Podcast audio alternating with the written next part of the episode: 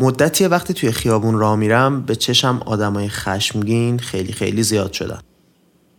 یا خشم توی تک تک رفتارهای روزمره آدما نفوذ کرده.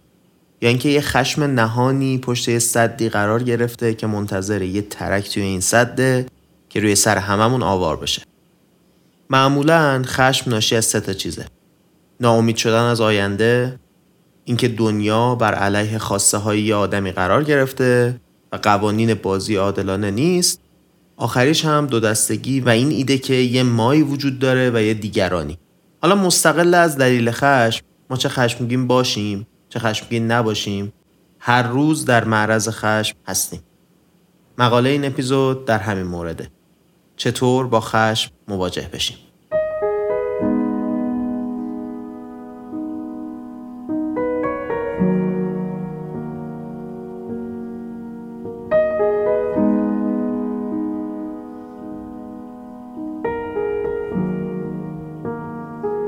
سلام. این اپیزود 56 م کارکسته که داره توی اردیبهشت ماه 1402 منتشر میشه.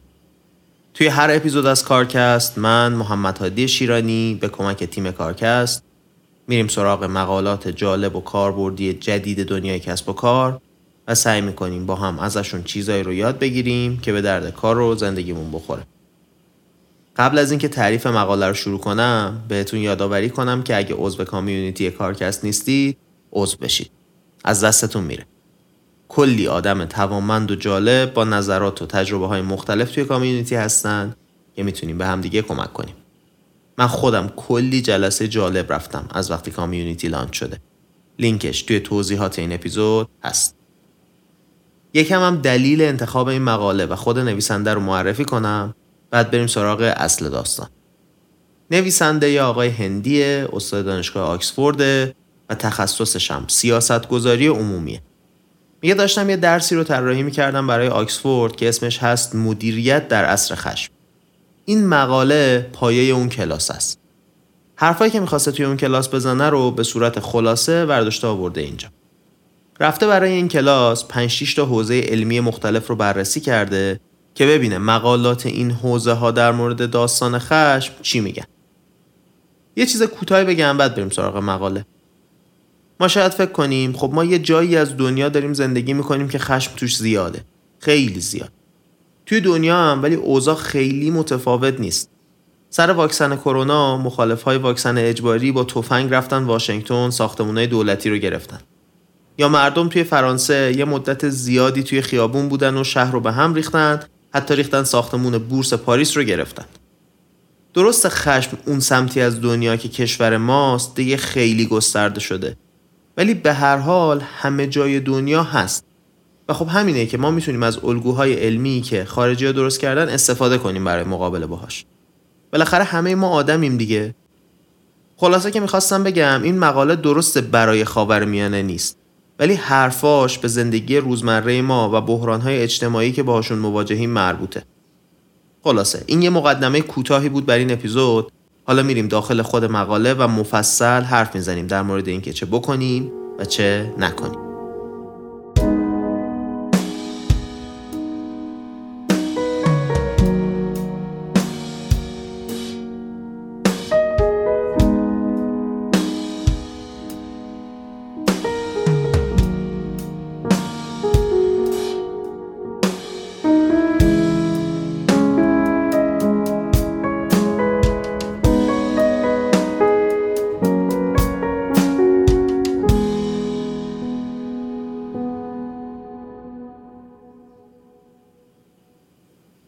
نویسنده مقاله رو اینطوری شروع می‌کنه که من مطالعات عمیقی روی حوزه خشم انجام دادم. توی جاهای مختلف.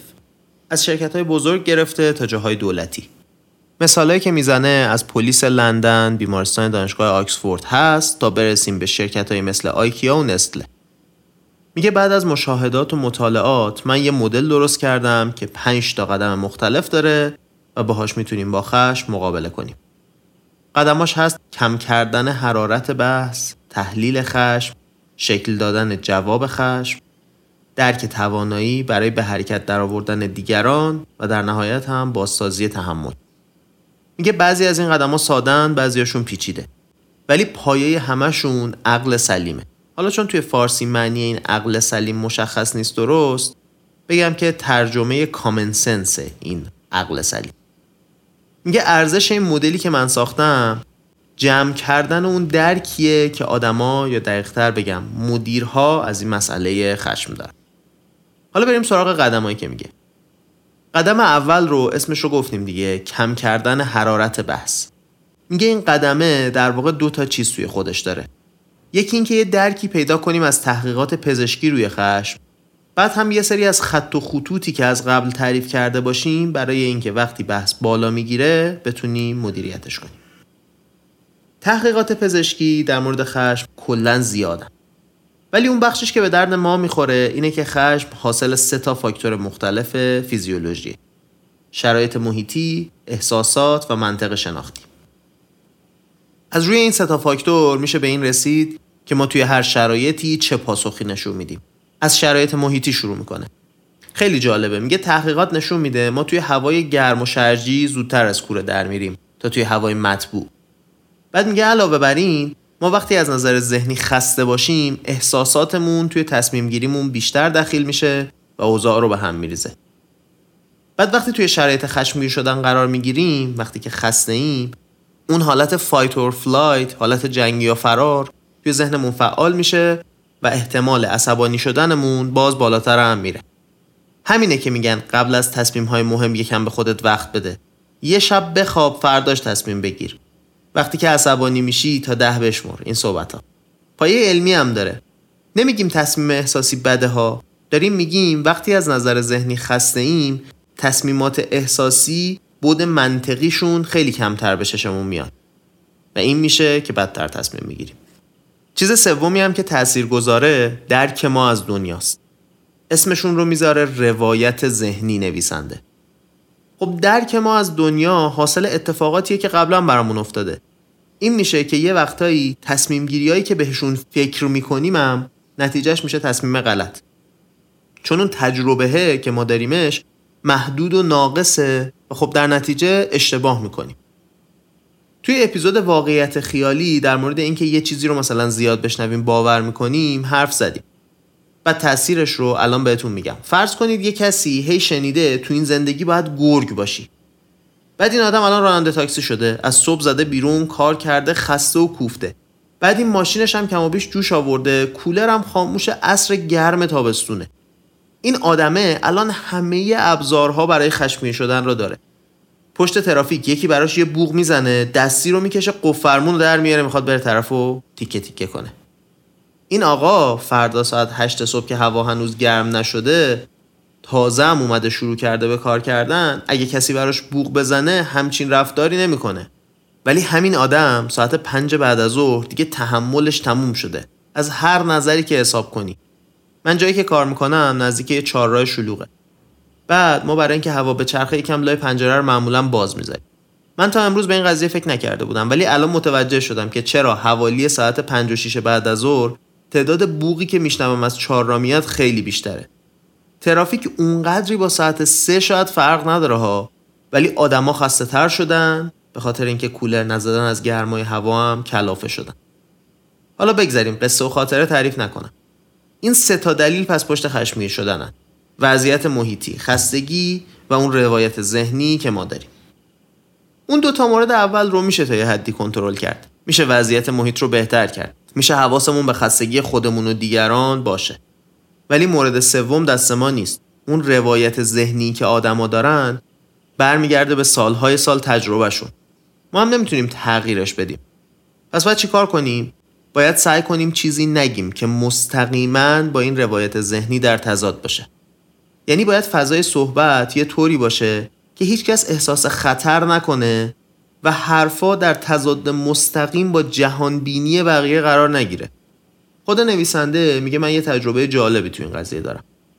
توی این بخش سیاست دانشگاه آکسفورد این آقا مسئوله یه گرده همایی بین 60 کشور از چین و آمریکا گرفته تا اسرائیل و فلسطینه که توش تلاش می‌کنه این کشورها رو روی مسائل حساسیت برانگیزی مثل مهاجرت، نابرابری یا حتی گرمایش زمین به توافق برسونه. شما خودتون نگاه کنید شرایط رو دیگه. می‌خوایم چین و آمریکا رو همزمان با اسرائیل و فلسطین به یه جنبندی برسونیم. دیگه روایت های ذهنی از این قریبتر نمیشن که. میگه برای اینکه این بحث هامون رو به نتیجه برسونیم از قبل باید روی یه سری اصول با هم توافق کرده باشیم. این اصول از جنس یه سری قوانین برای بحث کردنه. میگه خیلی هم این کار مهمیه. چون اگه آدما قبول نداشته باشن که مدلی که این جلسات داره توشون اتفاق میفته مدل درستیه بعد دیگه این جلسه ها هیچ وقت به نتیجه نمی‌رسه. چون آدما به کار اهمیت نمیدن دیگه. قوانینی هم که گذاشتن ساده است. هیچکس حق نداره بگه حرف طرف مقابل بیش از حد غلط و توهین کنند است که بشه بهش گوش کرد. و همه هم باید حواسشون به این باشه که دیگران از حرفشون چه برداشت شخصی می‌کنن. در نهایت هم توی این جلسه همه موظفن که ادبیاتشون رو ملایم کنن. نه با این هدف که خودشون رو سانسور کنن بلکه با این هدف که بتونن آروم آروم دیگران رو متقاعد کنن که نظرشون رو درک کنن. در نهایت وقتی همه آدما نظرهای مختلف رو در گذر زمان میشنون کم کم می‌تونن از بایاس ها و اون روایت ذهنی خودشون جدا بشن و شانس جنبندی مشترک بالا بره. پس این قدم اول شد سه تا چیز کلا. اینکه شرایط محیطی و خستگی و روایت ذهنی توی عصبانیت تاثیرگذارترین عوامل هستن. دوتای اول رو میشه کنترل کرد و برای اینکه بتونیم با روایت های ذهنی مختلف کنار بیایم باید ادبیاتمون رو یه طوری انتخاب کنیم که مستقیما با روایت ذهنی بقیه در تضاد قرار نگیره. حالا قدم دوم. توی این قدم می‌خوایم خشم رو تجزیه و تحلیل کنیم. گفتیم اولای اپیزود که سه تا چیز هست که روی خشم تاثیر می‌ذاره. سه تا عامل منطقی در واقع. قبلی ها غیر منطقی بودن دیگه. یکیش این که آدما از آینده ناامیدن. یکی اینکه حس می‌کنن بازی عادلانه نیست و علیهشون انگار توطعه شده. و سومی هم این که دنیا به دسته خودی و غیر خودی تقسیم شده. حالا بذارید توی یه مثال واقعی این ستا رو همزمان ببینیم. نویسنده میگه داستان برای بعد از قرنطینه سه ماهه کرونا توی لندنه. میگه پلیس لندن مردم رو توی خیابونا گاهن نگه میداشته که کیفشون رو بگرده و بتونه اینطوری از ارتکاب جرم آدما توی خیابون جلوگیری کنه. بعد آمار نشون می‌داده که سیاه پوستا رو چهار برابر بقیه توی خیابون نگه میداشتن ولی نرخ بازداشت بین همه آدما نسبت به جمعیت اون شهر ثابت بوده تقریبا. نتیجه این که به نظر نمی رسیده که تفاوتی توی نرخ جرم سیاه پوستا با غیر سیاه پوستا باشه. ولی پلیس داشته سیاه پوستا رو چهار برابر بیشتر میگشته. میگه فعالان اجتماعی می‌گفتن که پلیس لندن از نظر ساختاری اصلا نجات پرسته. حالا توی این شرایط قرار داره پلیس لندن. باید چیکار کنه؟ سه عامل رو یادمون بیاد. ناامیدی از آینده ناعادلانه بودن ساختاری و ما در برابر دیگران. حالا دوتا مورد اول یعنی ناامید و ناعادلانه بودن رو میشه با بحث منطقی حل کرد. باور آدما این نیست که طرف مقابلم یه کسیه که دشمن منه. نه. احساس اینه که چیزهایی به درستی دارن انجام نمیشن. ولی وقتی مورد سوم که میشه ما در برابر اونها پیش میاد حالا که دو قطبی به وجود اومده و اصلا بحث منطقی دیگه معنی نداره. هر حرفی که طرف مقابل بزنه یعنی دشمنت زده. هیچ ارزشی برات نداره استدلال منطقی. تو این داستان لندن میگه موضوع مال این دفعه نبود. از حداقل 20 سال پیش این نارضایتی وجود داشت که پلیس علیه سیاه‌پوستا کار می‌کنه. شهردار اون موقع وقتی فهمیدین داستان رو حداقل یه نقطه شروع داشت. اینکه باید سیاه‌پوستا حس کنن که به صورت مشخص وضعیتشون از 20 سال گذشته بهتر شده. شروع کنن به رفتارهایی که نشون بده اصلاح داره انجام میشه. ولی وقتی این تصویر ایجاد میشه که گروه دیگه بیگانه است از ما نیست دیگه اصلا وارد بحث شدن خطرناکه. مثالی که می‌زنه از اعتصاب هامیوندارا توی اتاوای کاناداست پایتخت کانادا. میگه یه سری از اینایی که اعتصاب کرده بودن دلایل درست و منطقی داشتن. یه دسته دیگهشون ولی سوار این اعتراضات شده بودند. که بیان و خواسته های نجات پرستانشون رو به نتیجه برسونن. با استفاده از خشم یه سری آدمی که به حق خشمگین بودن. یه سری از مقامات دولتی اومدن به اعتراضات گفتن اعتراض نجات پرستانه بعد چی شد؟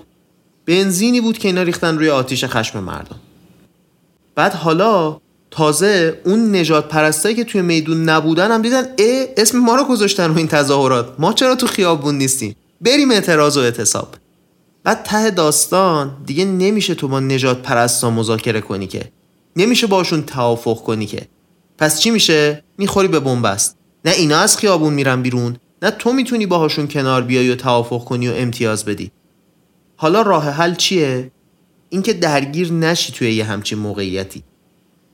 اسم روی طرف مقابل نذاری. اجازه بدی اون ریشه مشکلات آروم آروم بیاد بالا و ببینی چطوری می‌تونی اون خشم منطقی و واقعی رو حل کنی. من واقعا تو پرانتز لازمه بگم که ای دل غافل از اوضاع و احوال ما. این شد پس قسمت اول. قسمت اول از این قدم دوم. اینکه ببینیم ریشه خشم از کدوم نوعه. آیا تبدیل به دو قطبی من و دیگران شده یا نشده؟ اگه تبدیل نشده هنوز بیایم و سعی کنیم توضیحات منطقی بدیم و با این توضیحات با آدما نشون بدیم که نیتمون خیرخواهانه است و هر اشتباهی هم بوده تلاش می‌کنیم که حل کنیم. ولی اگه وارد دو قطبی ما و دیگران شده داستان فقط باید سکوت کنیم و اجازه بدیم راه حل خودش پیدا بشه. اینکه بخوایم وارد بحث بشیم باعث میشه هیچ وقت به نتیجه نرسیم. مرحله دوم اینه که بفهمیم چی داره باعث میشه که سرعت افزایش خشم زیاد بشه. مثلا در مورد لندن اتفاقی که برای جورج فلوید توی آمریکا افتاده بود باعث عصبانیت شده بود. علاوه بر این یه سری از مقامات سیاه پوست لندن هم بر علیه پلیس صحبت کرده بودن که نشون می‌داد آدمای داخلی هم از این قضیه راضی نیستن. نویسنده میگه همین نیروهای سیاه پوست پلیس آدمای خوبی بودن که گفتگو باشون شروع بشه. اگه می‌تونستن از نظراتشون استفاده کنن و قانعشون کنن که دارن کارهای مثبت انجام میدن احتمالا باعث می‌شد که فرایند حل مشکل سریعتر بشه. شبکه های اجتماعی هم باعث افزایش خشم میشن. دلیلش اینه که شبکه های اجتماعی از یه سری الگوریتم استفاده می‌کنن که چیزی که ما ازش خوشمون میاد رو بهمون نشون بدن. بعد اتفاقی که میفته چیه؟ اینکه اگه ما خشمگین باشیم چیزهایی که در راستای تایید خشممون هستن رو بیشتر می‌خونیم یا شاید بشه فقط اونا رو می‌خونیم. و نتیجهش میشه اینکه خشمگین تر میشیم و دوباره بیشتر و بیشتر ادامه پیدا می‌کنه این فرایند. حالا راه حل چیه؟ اینکه طرفین دعوا بیان و توافق کنن که از لحن ملایمتری توی صحبتاشون استفاده کنن. چون هدف خشم که نیست. هدف اینه که به اون چیزی که می‌خوایم برسیم. نویسنده اینجا دوباره تاکید می‌کنه اگه بتونیم از قبل سر یه سری اصولی توافق کنیم خیلی بهتره. این شد دو قدم اول. حالا بریم سراغ قدم سوم.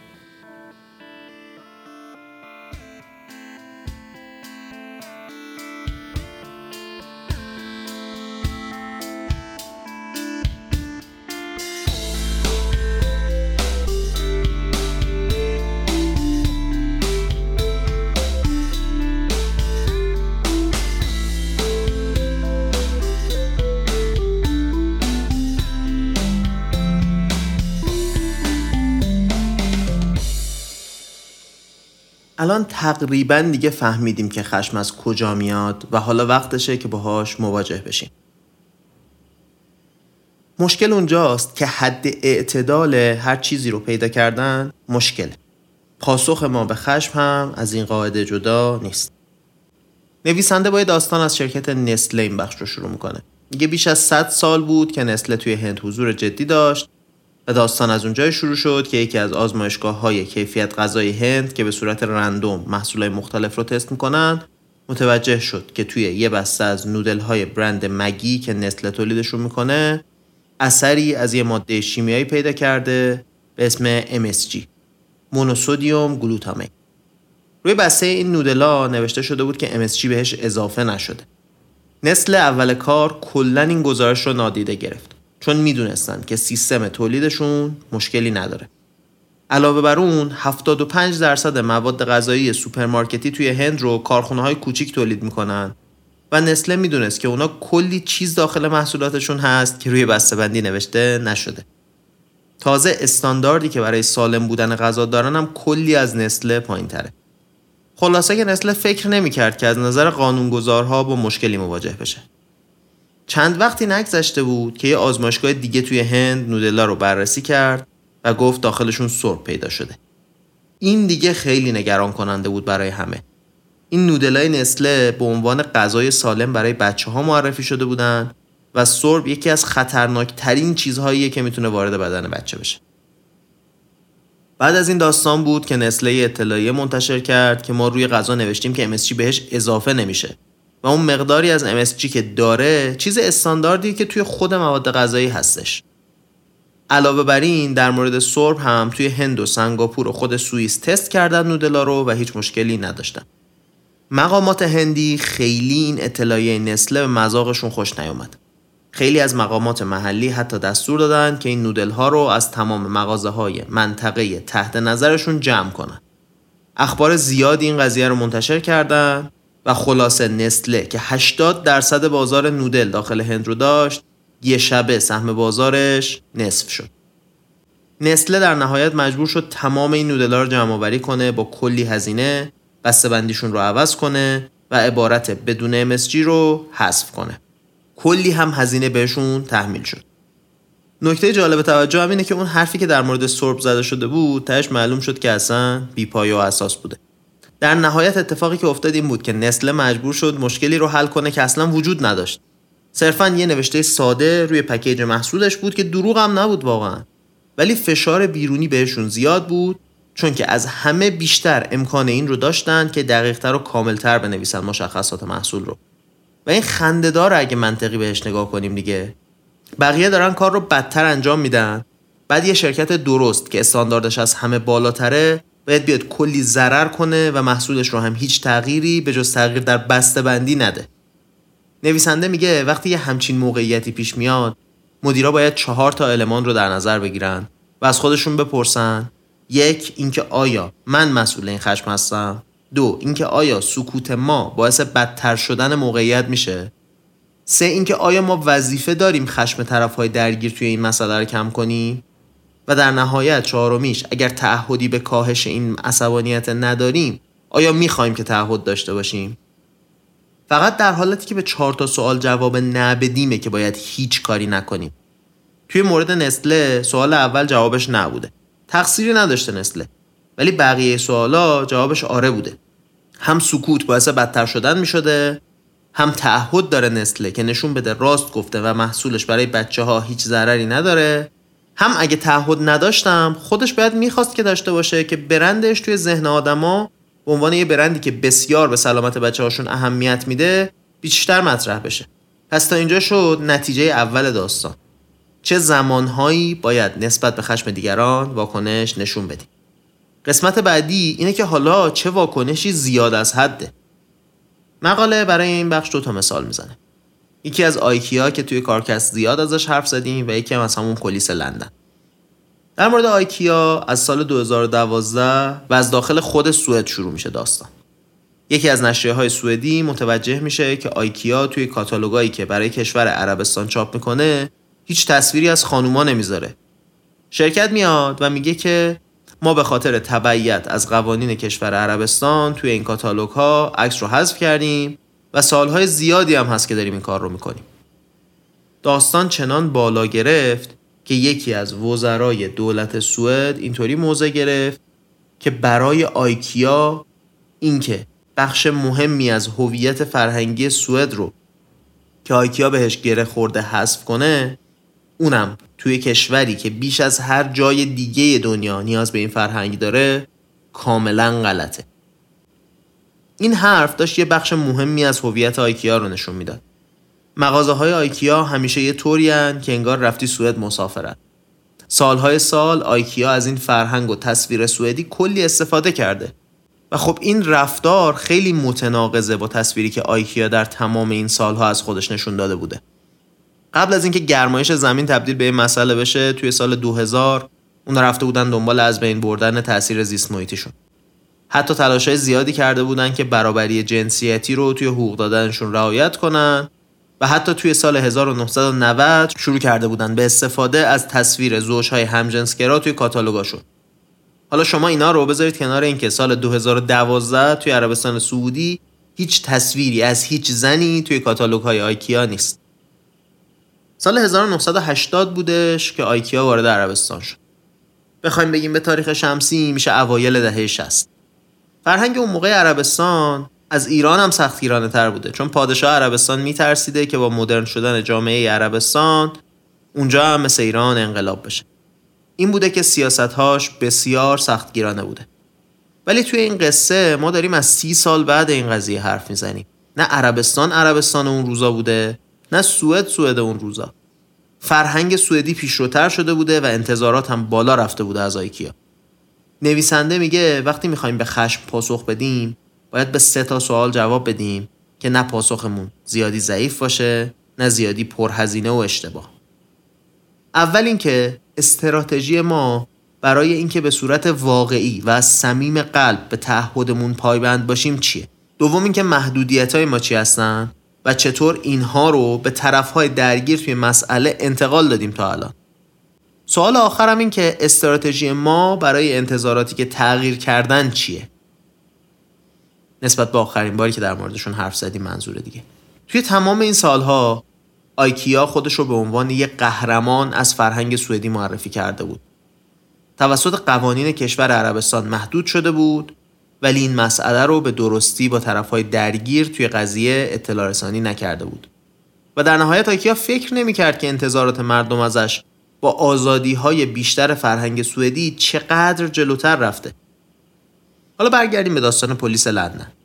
اگر رئیس پلیس می اومد و حرفهای فعالهای اجتماعی رو قبول می‌کرد و می‌گفت که باشه ما سیستممون به صورت ساختاری نجات پرسته و باید باهاش مواجه بشیم داشت به افراد بیرونی نشون می‌داد که بله من تصمیم قطعی دارم که با این مشکل مواجه بشم.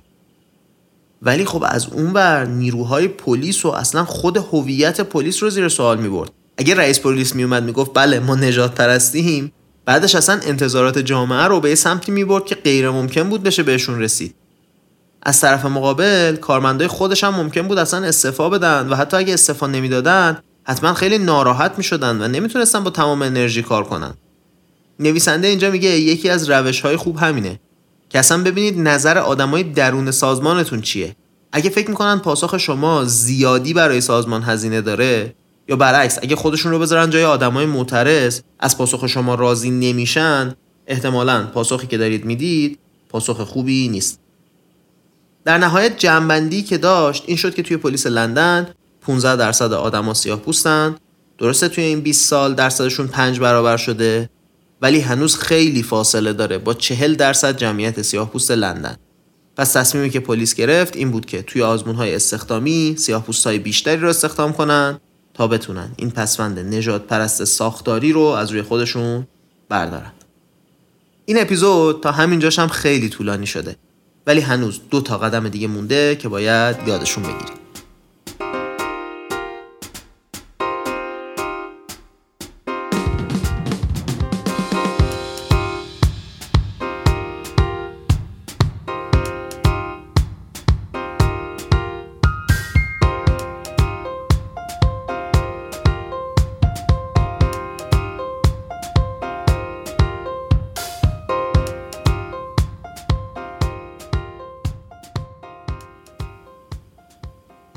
قدم چهارم اینه که وقتی که تصمیم گرفتیم چه پاسخی می‌خوایم به مسئله بدیم چطوری این پاسخ رو بدیم؟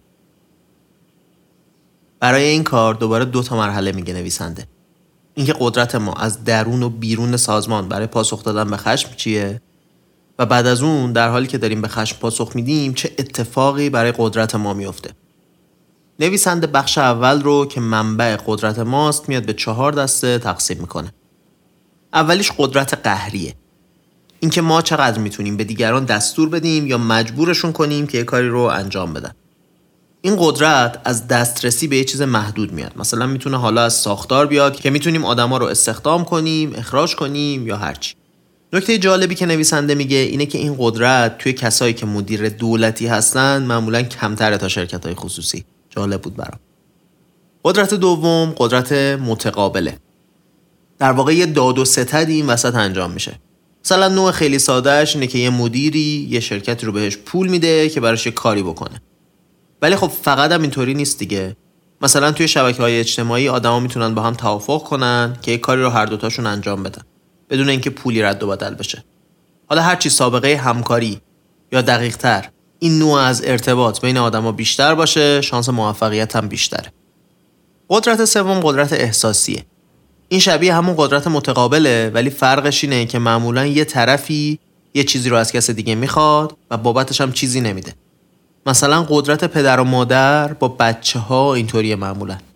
یکی از این وقتی چیزی از طرف مقابل می‌خواد انتظار نداره که چیزی بابتش بهش بده. اون طرف مقابل هم انتظار نداره چیزی بابتش دریافت کنه. قدرت آخرم قدرت منطقیه. این نوع از قدرت اینطوریه که یه آدمی بقیه آدمایی که از نظر منطقی درست فکر می‌کنن رو برای رسیدن به یه هدف یا طی کردن یه مسیری متقاعد می‌کنه. در نتیجه اونا همراهیش می‌کنن توی این مسیر. حالا اینا رو گفتیم بذارید مثال بزنیم که متوجه بشیم منظور نویسنده چیه. میگه توی بیمارستان دانشگاه آکسفورد وقتی کرونا اومد دولت انگلیس دستور داد که باید جراحی های سرپایی ادامه پیدا کنن. تازه کرونا اومده بود هیچکس هم نمی‌دونست عواقب کوتاه و بلند مدتش چطوریه. رئیس بیمارستان یه خانم هندی بود به اسم پاندیت میگه قبل از اینکه اصلا کرونا بشه بیمارستان رو که بررسی کرده بودن دیده بودن که آقا درسته یکی از بهترین بیمارستانهای دنیاست اینجا و تک تک دکترها از بهترین دکترهای دنیان ولی روحیه همکاری توی بیمارستان خیلی ضعیفه. چند باری اشتباهات فاحشی پیش اومده که اصلا نباید پیش بیاد. و توی این اشتباهات هم چون بیمارستان از کسی که اشتباه کرده هیچ حمایتی نکرده جو این سمت رفته که همه خیلی از ریسک میترسن و نمی‌خوان همه مسئولیتشون رو به کسی محول کنن. که یه وقت اگه مشکلی پیش اومد پاشون گیر نباشه. خلاصه اعتماد به دیگران و ریسک پذیری کلا از بین رفته بوده. توی بازرسی های دولتی انگلیس هم این بیمارستان امتیاز نیازمند پیشرفت گرفته بوده خانم پاندیت سال 2019 قبل از شروع کرونا رئیس بیمارستان شد قبلش رئیس بیمارستان دیگه بود و تو اون سال داشت تلاش می‌کرد که فرهنگ بیمارستان رو به سمت امنیت بیشتر بیمارا و بالا بردن رضایتشون حل بده. هدفش هم این بود که به کارمنداش کمک کنه که از اشتباهاتشون یاد بگیرن و به مدیریت بیمارستان اعتماد داشته باشن. حالا دستور دولتی که اومده بود این خانم دو تا انتخاب داشت. یکی اینکه دستور دولت رو قبول کنه و دکترهاش رو مجبور کنه که بیمارا رو جراحی کنن که خب هم نارضایتی رو بالا می برده حتما. و حتی ممکن بوده باعث استعفای گسترده آدما توی بیمارستان هم بشه. تازه بیمارستانی که همین الانش هم به خاطر کرونا خیلی تحت فشار بوده. از اون طرف هم خب دستور دولت بوده این. وظیفه مدیر بیمارستان اینه که دستور دولت رو انجام بده. دیگه کار دیگه ای که نمی‌تونه بکنه. خلاصه باندید توی شرایط سختی بوده. پاندیت قدرت قهری زیاد داشته اون بوده که تصمیم می‌گرفته کی توی بیمارستان کار کنه و کی توی بیمارستان کار نکنه. می‌تونسته هر کسی رو اخراج کنه. قدرت منطقی هم داشته. خودش دکتر بوده زبون دکترا رو متوجه می‌شده و می‌تونسته استدلال کنه براشون که چرا این تصمیم دولت درسته. می‌تونسته توضیح بده که چرا قسم پزشکی باعث میشه دکترها وظیفه داشته باشن این جراحی ها رو انجام بدن. از اون ور قدرت احساسی نداشته پاندیت هم هندی بوده هم خانوم بوده. توی اون gang قدیمی مردای سفید پوست که اکثریت پزشکای اون بیمارستان آکسفورد رو تشکیل می‌دادن نبوده. اینطوری میشه که خیلی نمی‌تونسته به خاطر احساسی که بهش دارن ازشون یه چیزی رو بخواد. در نهایت قدرت مبادله ای هم نداشته. حقوق پزشک رو دولت تعیین می‌کنه توی انگلیس و هیچ کنترلی هم هیچ کسی روش نداره. برای همین نمی‌تونسته با افزایش حقوق و اضافه کاری و اینا قانعشون کنه که بابا بیاید این کارا رو انجام بدید.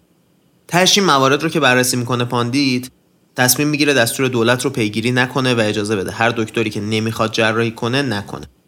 حالا سوال اینه که چرا؟ و خب بخش بعدی حرفمون در مورد همین چرایی داستانه. مسئله چیه؟ اینکه خب در لحظه اول ما یه سری قدرتایی داریم. اینکه قدرت بعد از اینکه شروع می‌کنیم به مواجهه با خشم چطوری تغییر می‌کنه مسئله مهمیه. اگه پاندیت می‌خواست به زور دکتراشو مجبور کنه که کاری که دولت گفته رو انجام بدن باعث می‌شد اون یه ذره قدرت متقابلی که داشت رو هم از بین ببره. قدرتی که به واسطه بهبود توی شرایط بیمارستان به دست آورده بود. اینکه بتونه فرهنگ رو عوض کنه وابسته به این بوده که آدم مدیریتش رو قبول داشته باشن و وقتی مدیری شما رو مجبور به کاری کنه شما دیگه نسبت بهش دینی ندارید. در واقع پاندیت داشته ریسک کوتاه مدت اینکه دولت بهش فشار بیاره رو قبول می‌کرده که بتونه توی بلند مدت جلوی اتفاقاتی که نباید توی بیمارستانش میافتاد از نظر پزشکی رو بگیره. علاوه بر این پاندیت نیاز داشته قدرت قهریش رو برای آینده حفظ کنه. کسی نمی‌دونسته توی اوایل سال 2020 که کرونا تازه اومده بوده داستان چطوری پیش میره؟ پس لازم بوده این قدرت رو نگه داره پاندیت که بتونه بعدا اگه شرایط بد شد ازش استفاده کنه. نویسنده میگه وقتی می‌خواید با خشم درگیر بشید سه تا راه دارید. اولیش اینه که به صورت زمینی با خشم درگیر بشید. مثلا از مسیر فرهنگ سازمانی. راه دوم اینه که به صورت غیر مستقیم با خشم درگیر بشید. مثلا از مسیر کنترل کردن مسیر برنامه ریزی. آخرین روش هم اینه که به صورت مستقیم درگیر بشیم با خشم. حالا یا خودمون درگیر بشیم یا دیگران از طرف ما درگیر بشن. همیشه راه اول اون راه زمینی به دو تا راه دیگه اولویت داره. اینکه بتونیم به صورت زمینی و از مسیر فرهنگ یا حالا مسیرهای دیگه ای که درگیری نداره خشم رو حل کنیم باعث میشه قدرت ما زیادتر بشه. چون همه طرفا حس می‌کنن که موفق شدن از یه مسیر مدنی به خواسته هاشون برسن. دو تا راه دیگه که مستقیم و غیر مستقیم وارد درگیری می‌کنن ما رو باعث میشن که یه بخشی از قدرتمون از دست بره. مثلا تو همین داستان بیمارستان. اگه پاندیت مدت بیشتری بود که مدیر بیمارستان بود و آدما دیده بودن که مدیریت تصمیمای خوبی می‌گیره بهش اعتماد داشتن و اصلا از اول تهدید به استعفا نمی‌کردن. می‌دونستن مدیرشون تمام تلاشش رو می‌کنه که بهترین تصمیم رو بگیره و به بهترین شکل از این مشکل رد میشن. راه غیر مستقیمم برای پاندیت کمک کننده بود. تو شرایط اول کرونا کلی مشکل مختلف داشته بیمارستان. یکی اینکه ICU رو یه طوری آماده کنه که بیمارها توی قرنطینه بتونن به درستی ازش استفاده کنن. پرستارها رو برای مواجهه با بیمارای اورژانسی کرونا آموزش بده. دستگاه های ونتیلاتور رو به اندازه کافی داشته باشن که بتونن بیمارا رو زنده نگه دارن. پاندیت می‌تونسته با تغییر دادن اولویت و برنامه های بیمارستان برای بهتر انجام شدن این کارها به دکتراش نشون بده که اولویت ها چی هستن و نگرانی دکترها توی این شرایط اولویت اصلی بیمارستان نیست هستن ولی پاندیت میترسیده که با تغییر شرایط بیمارستان نارضایتی رو بالا ببره و به مشکلات بیشتری بر بخورن. این میشه که این کار رو نمی‌کنه. در نهایت تصمیم پاندیت این میشه که به صورت ضمنی با مشکل برخورد کنه و برای اینکه قدرتاش رو هم کمتر مصرف کنه از خود دکترها می‌پرسه که به نظرشون باید چیکار کنن تو این شرایطی که هستن. نتیجه این شد که وقتی دکترها دیدن پاندیت داره از قدرت قهریش استفاده نمی‌کنه بهش اعتماد بیشتری پیدا کردن.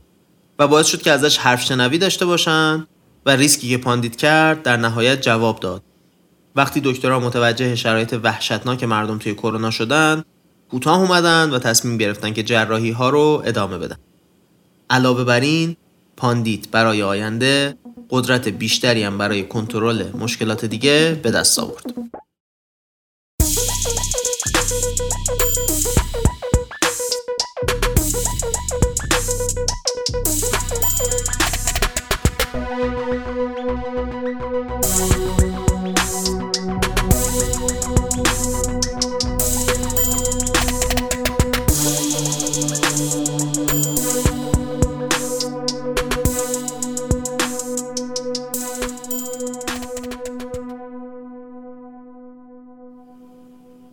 در نهایت می‌رسیم به قدم آخر بازسازی پشت کار.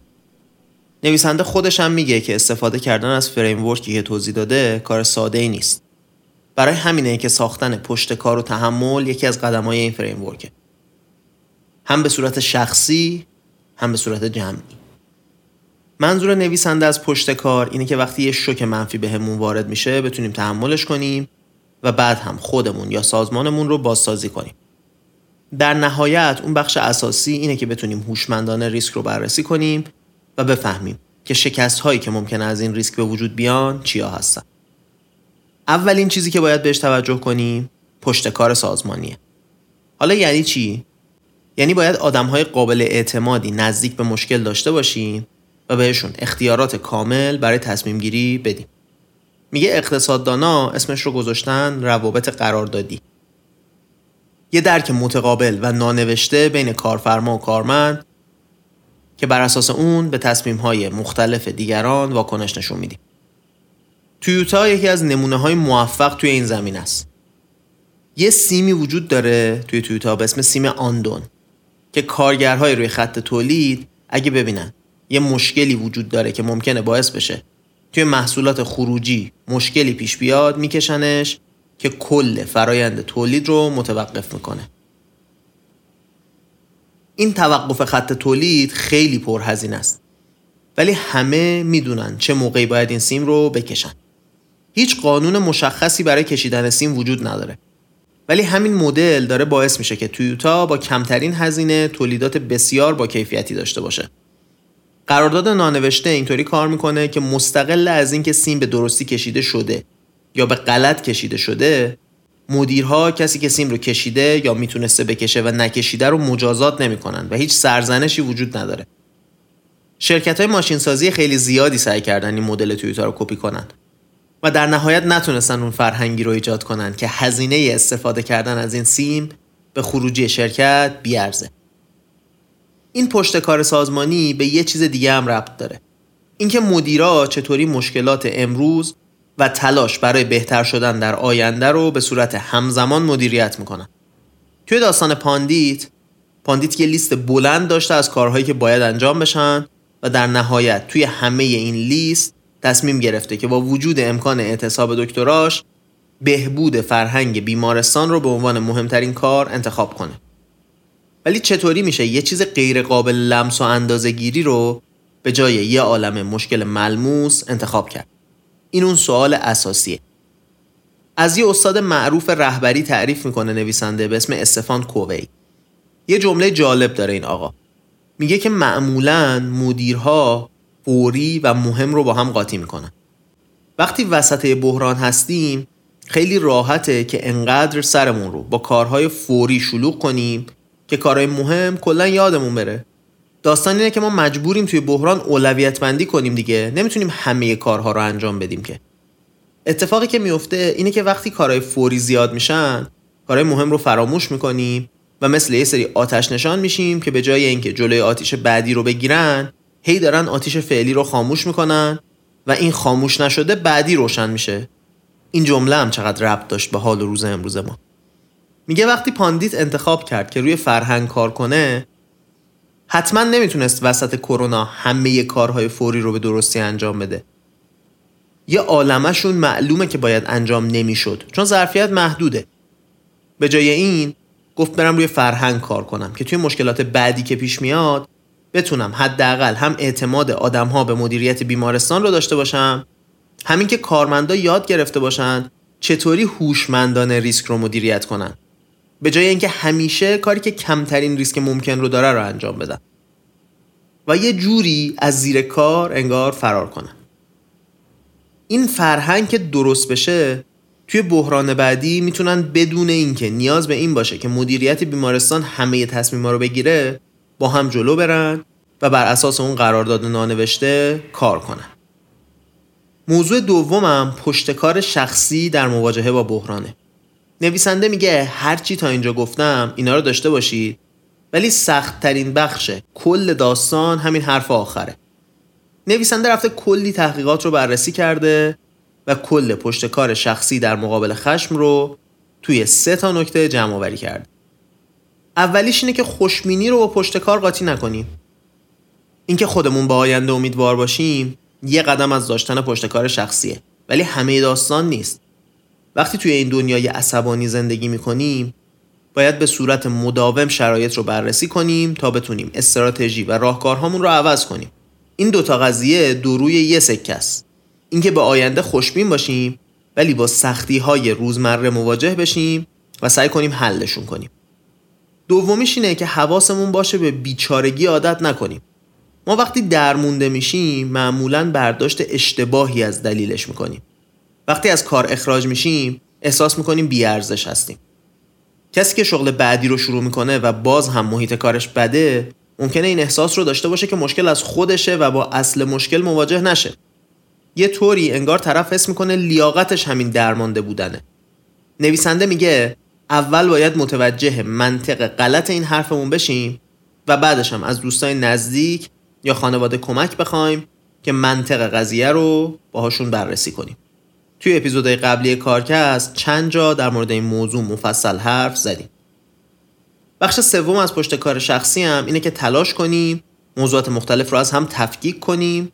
هدفمون از این تفکیک کردن اینه که بفهمیم چه چیزهایی در کنترل ما هستن و چه چیزهایی در کنترل ما نیستن.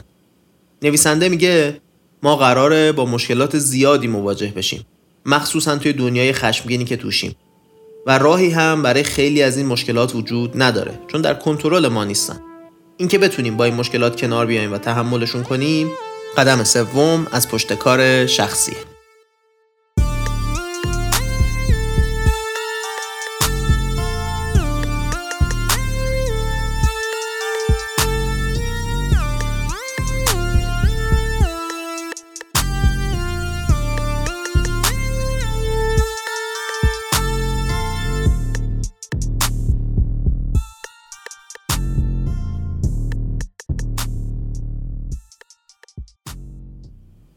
این اپیزود خیلی از اپیزودهای استاندارد کارکست طولانی تر شد.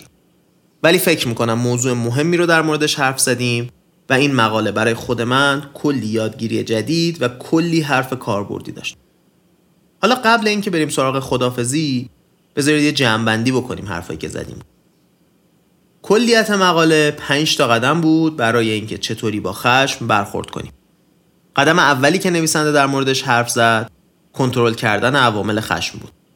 فهمیدیم که شرایط محیطی، خستگی و روایت ذهنی توی عصبانیت تأثیرگذارترین عوامل هستند. دوتای اول رو میشه کنترل کرد و برای اینکه بتونیم با روایت های ذهنی مختلف کنار بیایم باید ادبیاتمون رو طوری انتخاب کنیم که مستقیما با این روایت ذهنی در تضاد قرار نگیره. قدم دوم این بود که شرایط رو تحلیل کنیم. اینکه ببینیم ریشه خشم از کدوم نوعه. از جنس ناامیدی از آینده است. آیا آدما حس می‌کنن شرایط بر علیهشونه؟ یا تبدیل به دو قطبی من و دیگران شده شرایط؟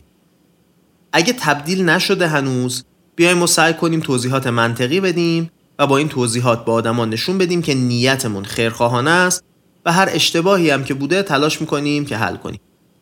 ولی اگر وارد دو قطبی ما و دیگری شده داستان فقط باید سکوت کنیم و اجازه بدیم راه حل خودش پیدا بشه. این که بخوایم وارد بحث بشیم باعث میشه هیچ وقت به نتیجه نرسیم. بخش دوم تحلیل خشم اینه که بفهمیم چی داره باعث میشه که سرعت افزایش خشم زیاد بشه.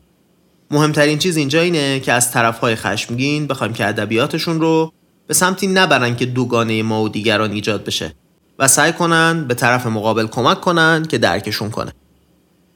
قدم سوم شکل دادن به پاسخمون بود.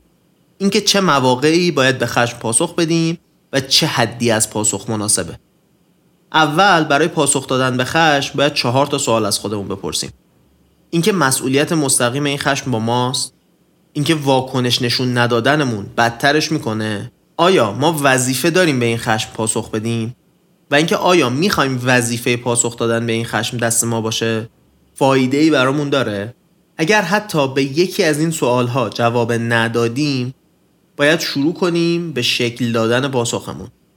باید هم حواسمون باشه که پاسخمون بیش از حد نباشه.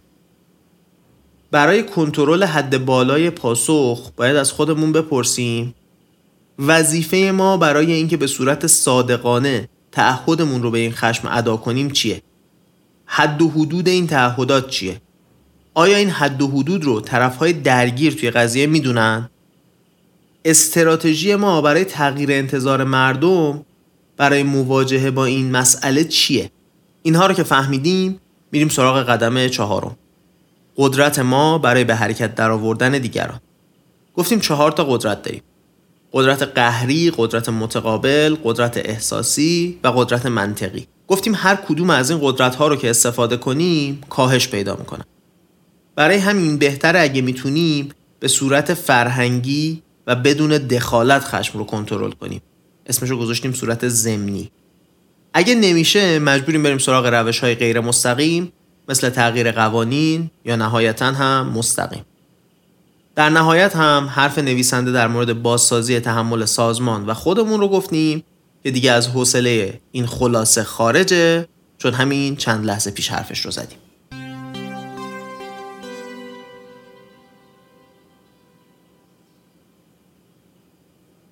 خب رسیدیم به آخر این اپیزود. واقعیت رو بهتون بگم. اینکه تاخیر داره انتشار این اپیزود به خاطر همینه که حجم این اپیزود دو برابر اپیزودهای معمولی شد و خب نوشتن آماده سازیش خیلی زمان برد.